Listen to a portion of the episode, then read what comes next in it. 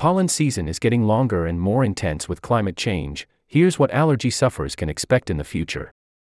By The Conversation. The Conversation.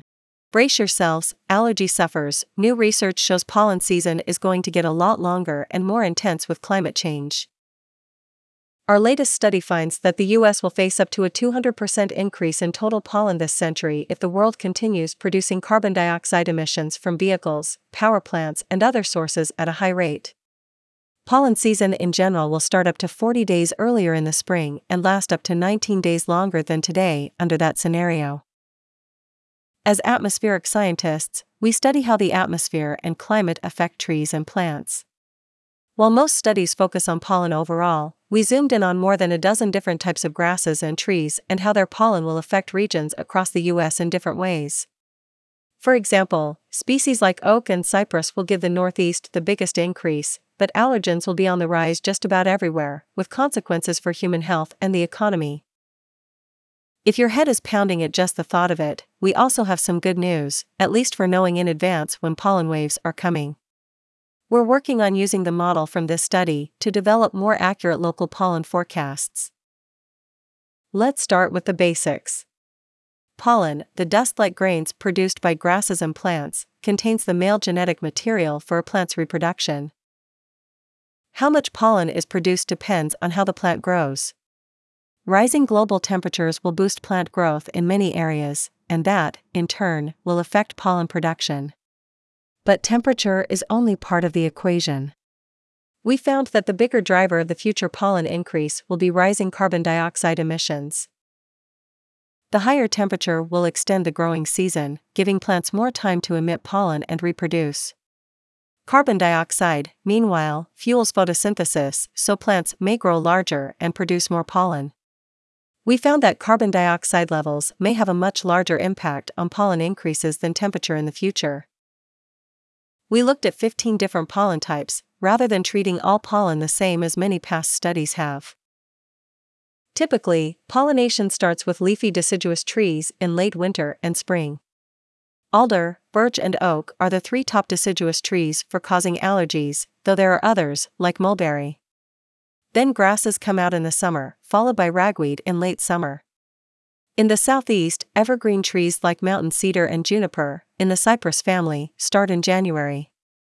In Texas, cedar fever is the equivalent of hay fever. We found that in the Northeast, pollen seasons for a lot of allergenic trees will increasingly overlap as temperatures and carbon dioxide emissions rise. For example, it used to be that oak trees would release pollen first, and then birch would pollinate. Now we see more overlap of their pollen seasons, how pollen season spreads across the U.S. over 1 year. Ying Xiaozheng and Allison Steiner. In general, pollen season will change more in the north than in the south, because of larger temperature increases in northern areas. Southeastern regions, including Florida, Georgia, and South Carolina, can expect large grass and weed pollen increases in the future. The Pacific Northwest is likely to see peak pollen season a month earlier because of the early pollen season of alder. Most pollen forecasts right now provide a very broad estimate. Part of the problem is that there aren't many observing stations for pollen counts. Most are run by allergy clinics, and there are less than 100 of these stations distributed across the country. Michigan, where we live, doesn't have any. It's a very labor-intensive process to actually measure different types of pollen. As a result, current forecasts have a lot of uncertainties. These likely are based in part on what a station has observed in the past and the weather forecast.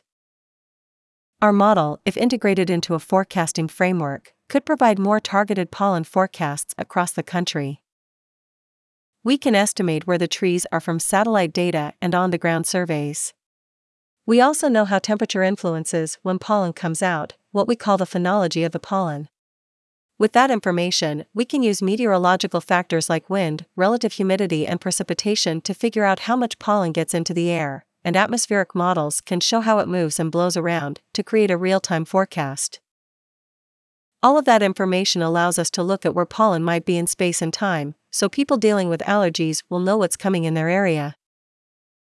We're currently talking with a National Oceanic and Atmospheric Administration lab about ways to integrate that information into a tool for air quality forecasting. There are still some unknowns when it comes to long-term pollen projections. For example, scientists don't fully understand why plants produce more pollen in some years than others. There's not a good way to include that in models. It's also not fully clear how plants will respond if carbon dioxide levels go through the roof. Ragweed and residential trees are also hard to capture. There are very few ragweed surveys showing where these plants are growing in the U.S., but that can be improved. A study in 2021 found that the overall pollen season was already about 20 days longer in North America than it was in 1990, and pollen concentrations were up about 21%. Increasing pollen levels in the future will have a much broader impact than a few sniffles and headaches. Seasonal allergies affect about 30% of the population, and they have economic impacts, from health costs to missed working days.